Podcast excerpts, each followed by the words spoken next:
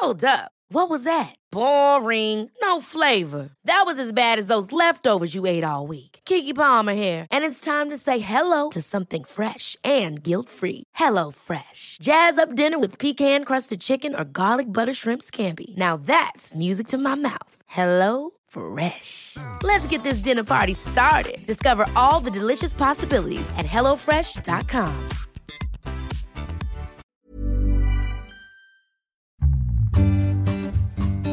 Stocks for beginners. And that's what the fear is. People feel like they're going to get rolled over by inflation. There's a sense that the real estate market is going to collapse just because it's gone up so much.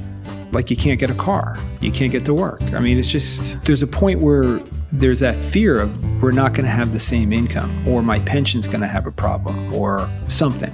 We're going to get taxed.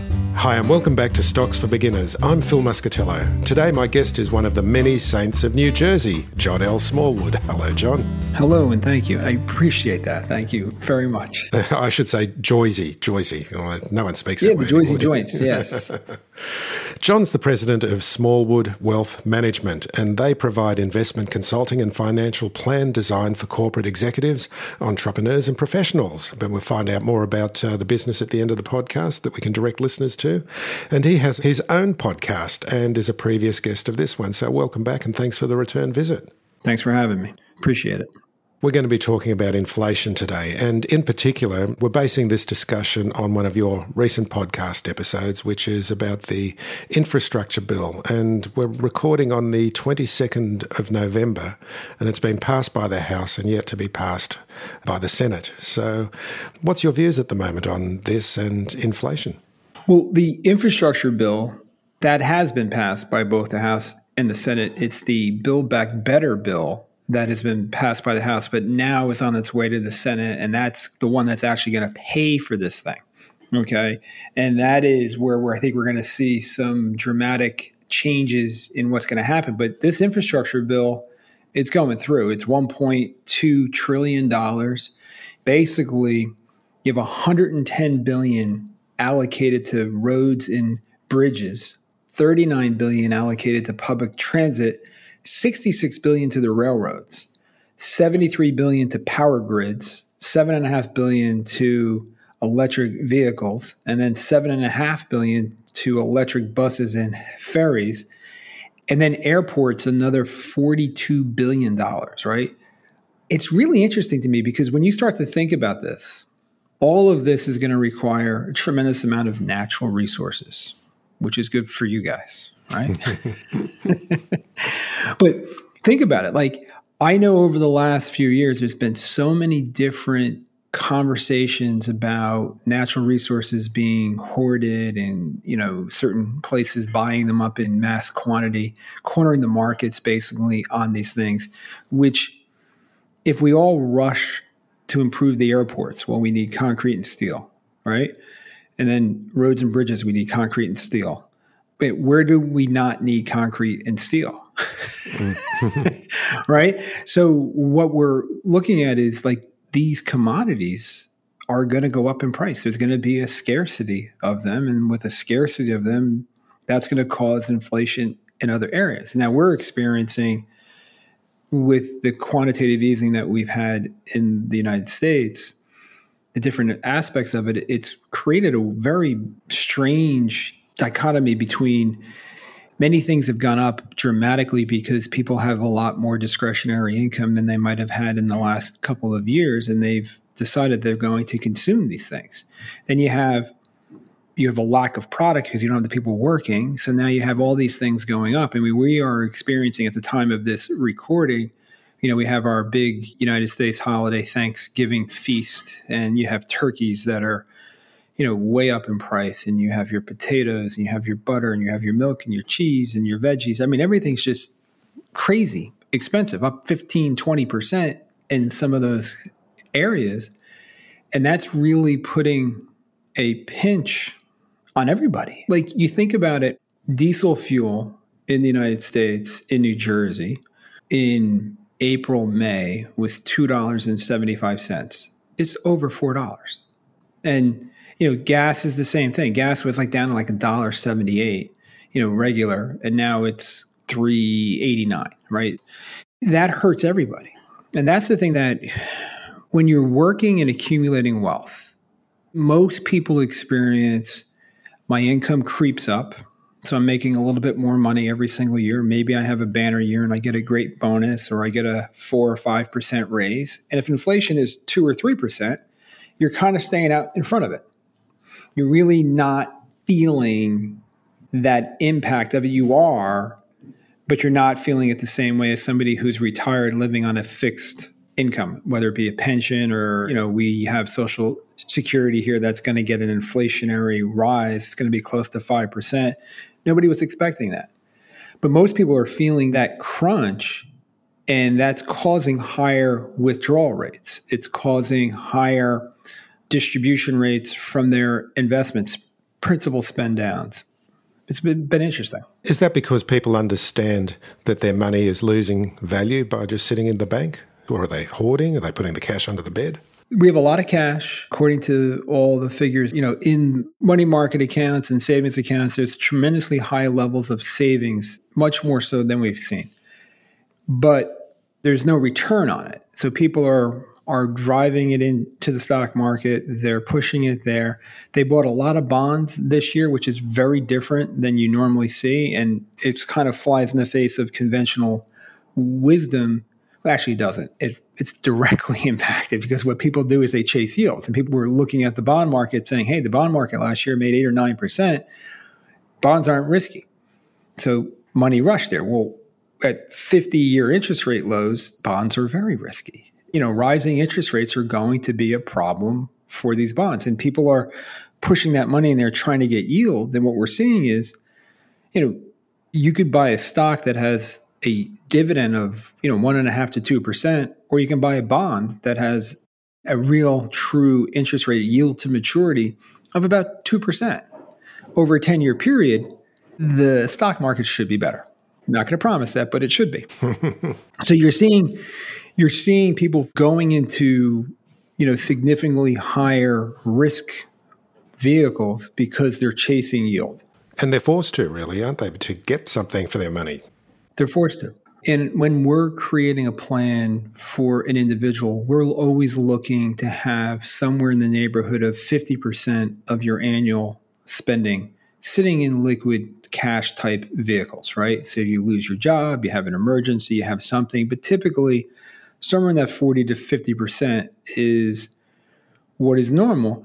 And what we're seeing is since the interest rates are so low, people are saying, I can't have the money sitting here. I'm like, no, this is the point where you don't want to put it at risk. You actually want to hang on to that cash because history basically does repeat itself and you are going to see some pullbacks. And in those in that opportunity, it's that cash that creates the opportunity you know, if I invest all my money and the stock market falls 50%, I don't have any cash, I'm like everybody else. I can't take advantage of that.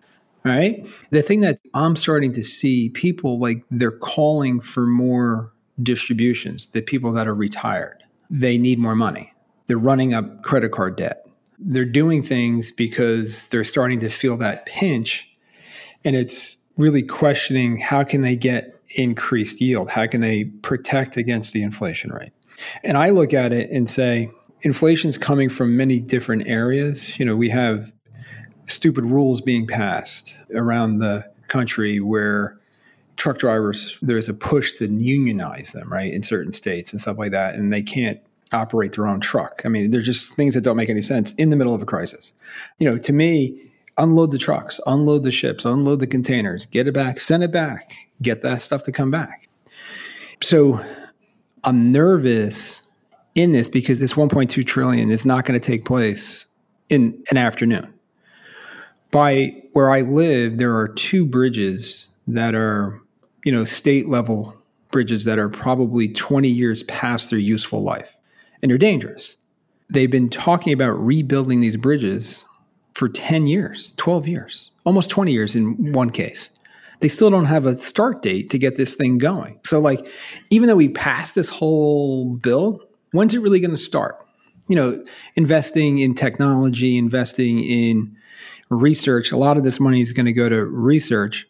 That's going to take time. But you think about every place that you have to upgrade a railroad, every place you're going to upgrade a station or a an airport or something to that nature, the amount of infrastructure costs that have to go in. So you start to think about it, you know, the engineering firms are going to do really well. And there's been a massive amount of consolidation in the engineering, you know, small little 20 man, 100 man engineering firms being gobbled up by the big firms.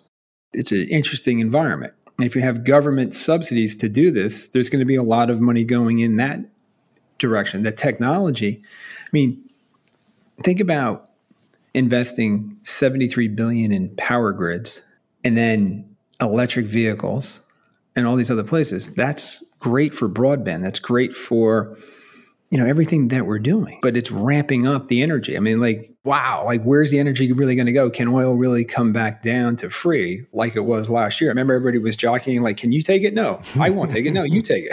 It was negative at one point wasn't it? Negative like i'm going to pay you to take it. Yeah. But where can i store it? Mm. the thing that is really bothersome to me is for the average investor will they have enough money to take advantage of the technology or the infrastructure or the commodities or the natural resources. But I think you're going to see a tremendous amount of, you know, the airlines. If we're going to expand the airports, well, we're going to need better planes, right? But what do you make a plane with, right? it's the natural resources. What I thought was really interesting in the bill, there was a water section to improve drinking water, which I thought was a really smart thing because that is our biggest issue. And when you think about the west coast of the United States and the Colorado River and the drying up of it, I'm just going to be careful here.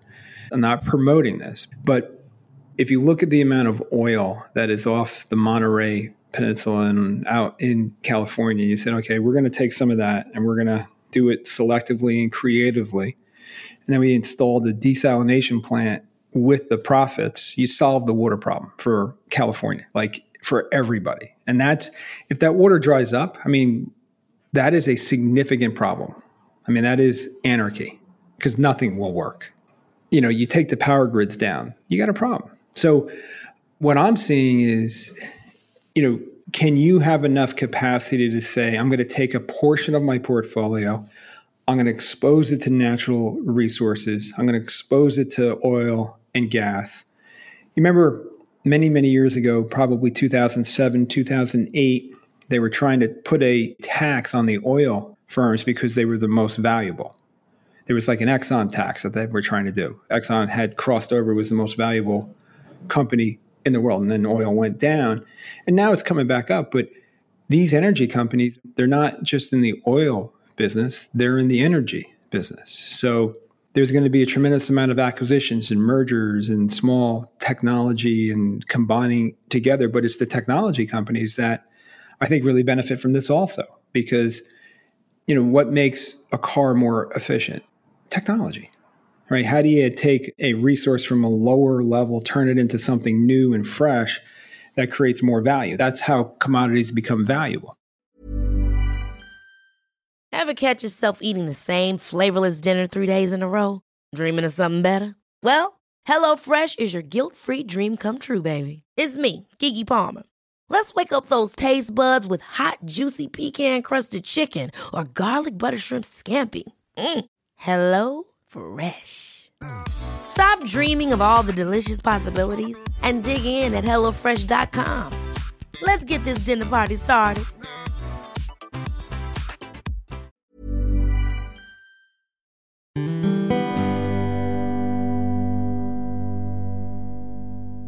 I noticed that uh, some of the big automakers now are getting involved in the chip business because they can't get the chips, and the chips are such an integral part of cars these days.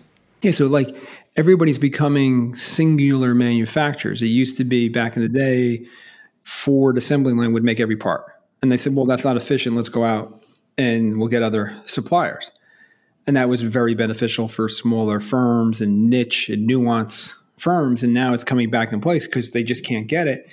But eventually, I think that actually changes. You'll see companies spin off this type of thing if they can make it successfully because they don't want to own that. They want to own where they are. But that's really what's interesting also is companies are not just about the technology. You know, Apple's talking about doing a car now, right?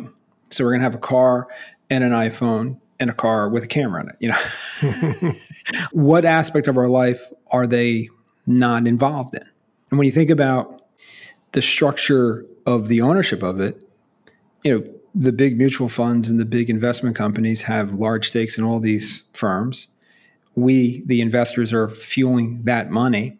And, you know, whether we're across every border, the international stocks from our perspective in, you know, Europe and the emerging markets, we all own everything now. You know, for $500, we can buy into these asset classes in an exchange traded fund or a mutual fund and have that exposure. And I think it's very different for the investors today. And, and I think you have to think about what am I doing if I'm retired? What strategies am I going to put in place that can help me increase my income? Now, in my mind, there's two ways to increase income, or three ways.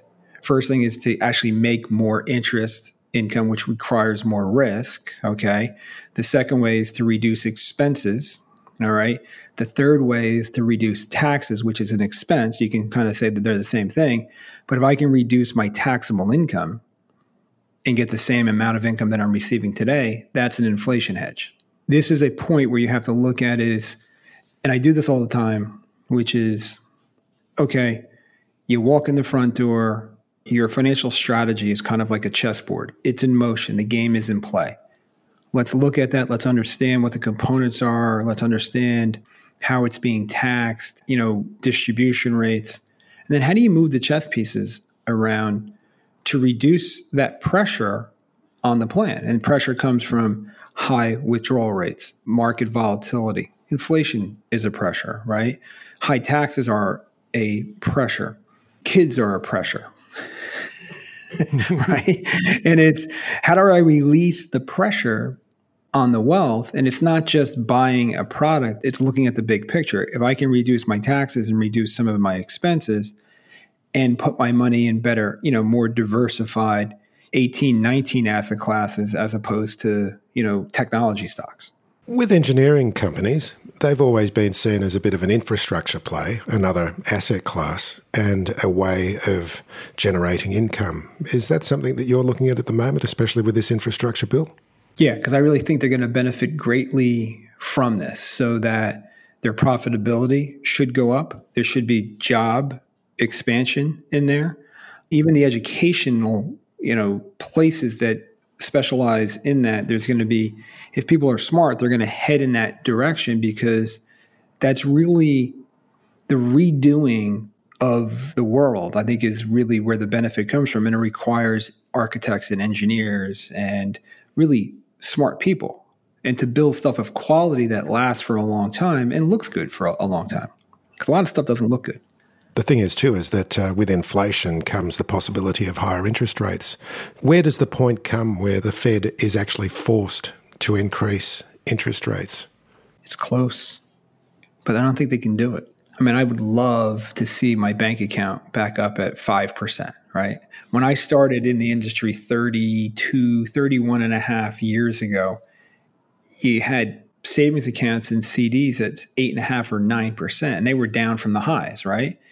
I remember early 2000, I think you could buy municipal bonds at par at 5%. Like, oh my God. But if you think about it now, can you raise the interest rates in the economy and not completely, you know, stall it in its tracks? If I'm a big corporate lender and I'm lending at, you know, some sort of interest rate, LIBOR plus a half a point, and you raise the interest rates, and my interest rates go from one and a half percent to three percent, what did it do to my profitability of the company overnight? You know, that's down, down dramatically. You think about some of the things that are going on right now, we're paying a lot more for products because fuel costs are higher, right? You add an interest rate cost to that structure. Like if I'm leasing a fleet of vehicles and we're we're moving goods and materials from Florida to New Jersey, and you know the cost to carry those vehicles goes up dramatically. I can remember back in the early 90s, you know, the automobile dealers had the floor plan loans and they were 1% a month. Were 12% that it cost the dealers. Now it's probably 2 or 3%. So the raising of the interest rates has a ripple effect through the economy that I don't know how we raise the interest rates. But even you think about our real estate market. Real estate market is up dramatically in the United States in pretty much every single sector in every single location, every single community, rents, everything is up. And let's say I bought a house today and the interest rates on that house were, I locked in at 2.5% for a 30 year fixed rate mortgage. And now I'm going to go sell the house and go buy a larger house. And interest rates are four in the future. Less people can afford that house now. So what happens is when less people can afford the house, you're going to see prices drop. And because the ratios aren't going to work and you know it's going to be more difficult to do it. I mean, you think about it, you can buy so much more house today with the lower interest rates and we have unique tax benefits that are derived with a house. Like in the United States, if it's your primary residence, you can sell your house every 2 years for and exclude a capital gain of 250,000 if you're married that's half a million dollars so like if i bought a house 2 years ago and i made a lot of money on i can sell it tax free you're going to start to see a lot of that happening and as that happens there'll be more supply you know i'm probably wrong on that Psychologically, this has got to have an effect on people's thinking. There's been, over the last few days, some surveys have come out, and I can't remember the exact figure, but a large number of people in the US believe that they're going to be less well off in a year's time. They're not looking at the future with any optimism. There's this sense of like, I'm going to get hit from somewhere. I'm not sure where, I'm not sure how. Something's coming. It's, something's looming over me. It's going to take me out. I'm going to lose my job you know, something's going to happen. You know, we can't get supply. I mean, literally, I rented a car on one of the big sites. I didn't rent it because it was crazy. We're going a family vacation. We're going to sneak away for a few days. Well, all the rental companies sold their cars and now they're getting them back on, but there's a lack of supply. So the rental cars are the highest they've ever been. Like there's a point where you and I get priced out of what we normally buy. And that's what people are afraid of. Like going out to dinner has become a very expensive proposition. I was talking to one of the local restaurateurs the other day. He's got a couple of restaurants, and one's extremely high end, and he has a big steak that's a $64 steak that's on the menu. His cost now is $60 for this $64 steak. It used to be, you know, he didn't really tell me what it was, probably in the 20s or $15. And now it's $60. He's keeping it on the menu because it's like a leader at the point, but he's like, at what point can I not sell the steak? He took steak off his two other restaurants. Like it's not there. He's not selling because he just can't make any money with it. And he'll sell you pasta and make a lot more money. And that's what the fear is. People feel like they're going to get rolled over by inflation. There's a sense that the real estate market is going to collapse just because it's gone up so much. Like you can't get a car, you can't get to work. I mean, it's just, there's a point where there's that fear of we're not going to have the same income or my pension's going to have a problem or something. We're going to get taxed.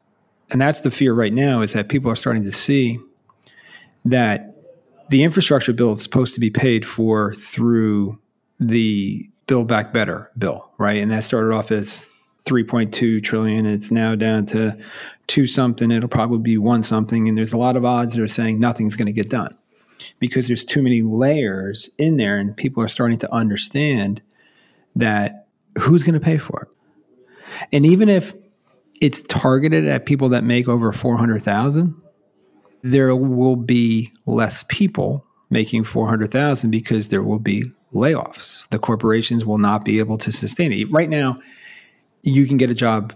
It's the best job market we have seen, and people aren't getting them. I literally talk to clients every single day and they can't get enough people to work in big corporations and small corporations like just send us some people that are qualified and we will hire you if you can string a sentence together send them over can you send me an email that i can read oh my god i can read the email you have a job you got a job but seriously there's that very popular person a few years ago in newsletters was talking about a melt up, right?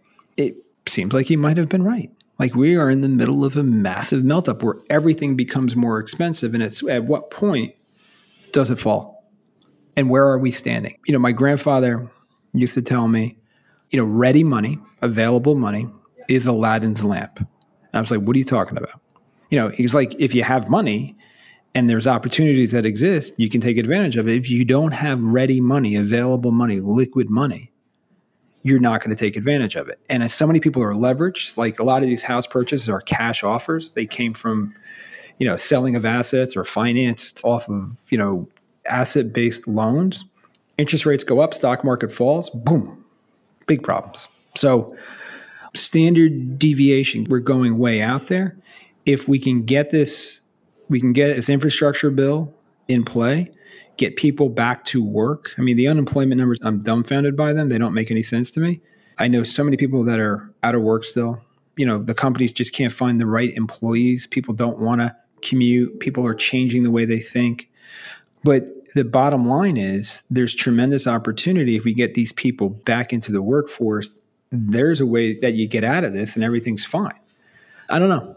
I'm a little confused. Yeah, it is confusing. It's become a, a, macro conversation that we're having, isn't it? This is what macro people talk about in the finance industry. These huge tidal forces that are, you know, pushing us little fish around in the undertow, and we've got no control over it. Yeah, you know, we tend to think about micro, right? Like the micro is, hey, I go and my craft singles, and not to use a brand, but they're more expensive, right? And there's less in the pack. That's micro. The macro is the big picture that caused it like what really caused it? Well, the transportation and, you know, all these different things and the lack of employees and there's not as much stuff to sell. Like you can't get certain products because there's not enough people to make them. It's always macro and it's the macro economic environment that if we apply the right forces to and the right thinking, we come out of this beautifully. In my personal opinion, I think we're way oversteering the ship. Too much investment, by the forces like money that's not going into efficient use. You know, the PPP loans and, you know, all the QE that we've been doing, there's a lot of waste. There was a lot of waste. There was a lot of money that was, you know, not used appropriately. And, you know, a lot of this stuff is supposed to get paid. You know, part of this is an IRS enforcement to go after money that's not getting taxed. Well, that's something that should be happening every single year. I mean, we all pay our fair share of taxes and some of us don't. And it's those things that if you collected the tax revenue that was supposed to be collected, yes, that would be good. There's good components in this, in everything. But then there's a lot of waste also. And that's the thing that if you can figure out a way to prevent the waste and to really look at the macro, like is this dollar spent going to create eight, nine dollars worth of opportunity? Or is it going to just stifle us? now you get into opinions and biases and you know defending your position and who knows? That's right yeah. So you've got an offer of an obligation free wealth curve conversation call and people can hear you talking all about this. Tell us about that offer.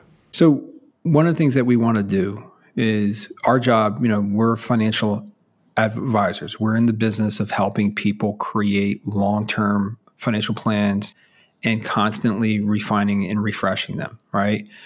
The wealth curve conversation is a free, no obligation call with one of the advisors here. And it's going to go through you and your family.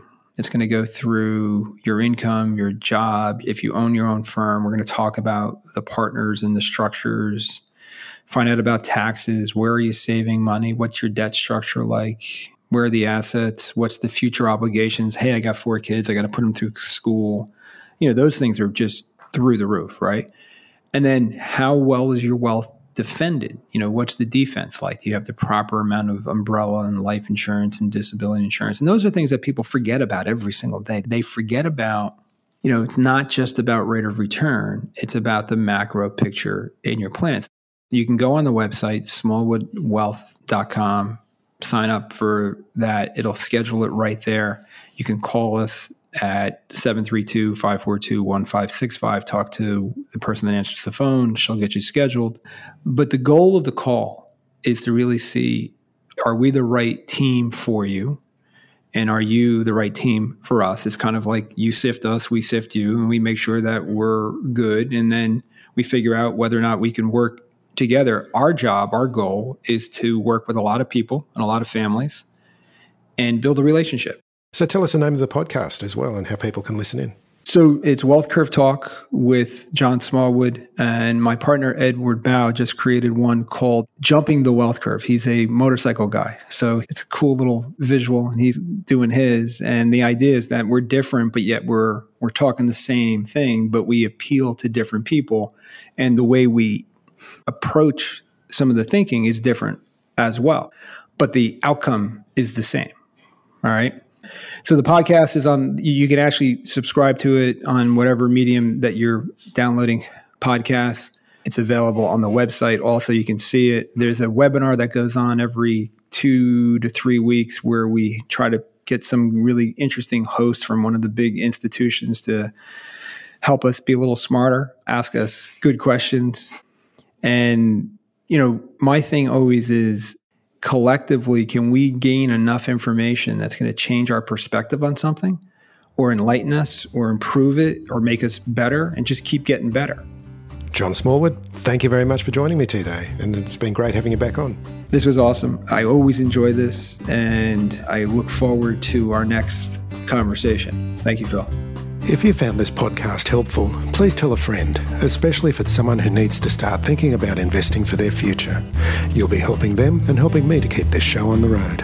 Stocks for Beginners is for information and educational purposes only. It isn't financial advice, and you shouldn't buy or sell any investments based on what you've heard here. Any opinion or commentary is the view of the speaker only, not Stocks for Beginners. This podcast doesn't replace professional advice regarding your personal financial needs, circumstances, or current situation.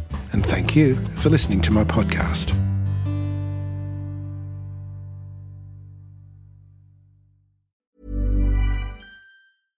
Ever catch yourself eating the same flavorless dinner three days in a row? Dreaming of something better? Well, HelloFresh is your guilt free dream come true, baby. It's me, Keke Palmer. Let's wake up those taste buds with hot, juicy pecan crusted chicken or garlic butter shrimp scampi. Mm. Hello Fresh.